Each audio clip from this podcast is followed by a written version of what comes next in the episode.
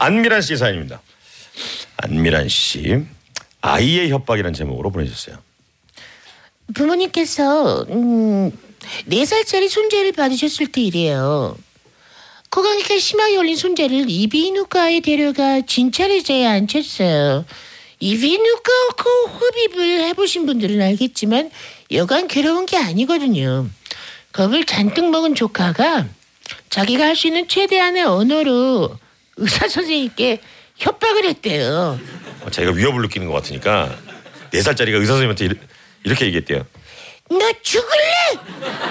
맞을래? 너 죽을래? 맞을래? 세다 애가. 아우. 순간 저희 아빠 엄마께서는 민망함에 차마 얼굴을 못 들었어요. 그 흡입기를 들고 계시던 의사 선생님께서는 당황하지 않고 그래 나도 살기 싫다. 야 너한테 맞아 죽을란다. 어우 재치가 분이네. 하시며 코 흡입을 시작했죠. 조카는 협박이 안 통했음을 알고 울고불고 난리가 났었다네요. 그 후로 아빠 엄마께서 이비인후과만 가시면 의사 선생님께서 물으신다네요. 저 죽을래 맞을래 손주는 잘 있습니까? 의사 선생님 올해로 죽을래 맞을래 손주는 10살이 됐고요. 지금 이 이야기를 들려주니 재밌다며 혼자 또 자기 얘기인데 배꼽 잡고 웃고 있네요. 귀, 귀엽다. 죽을래 맞을래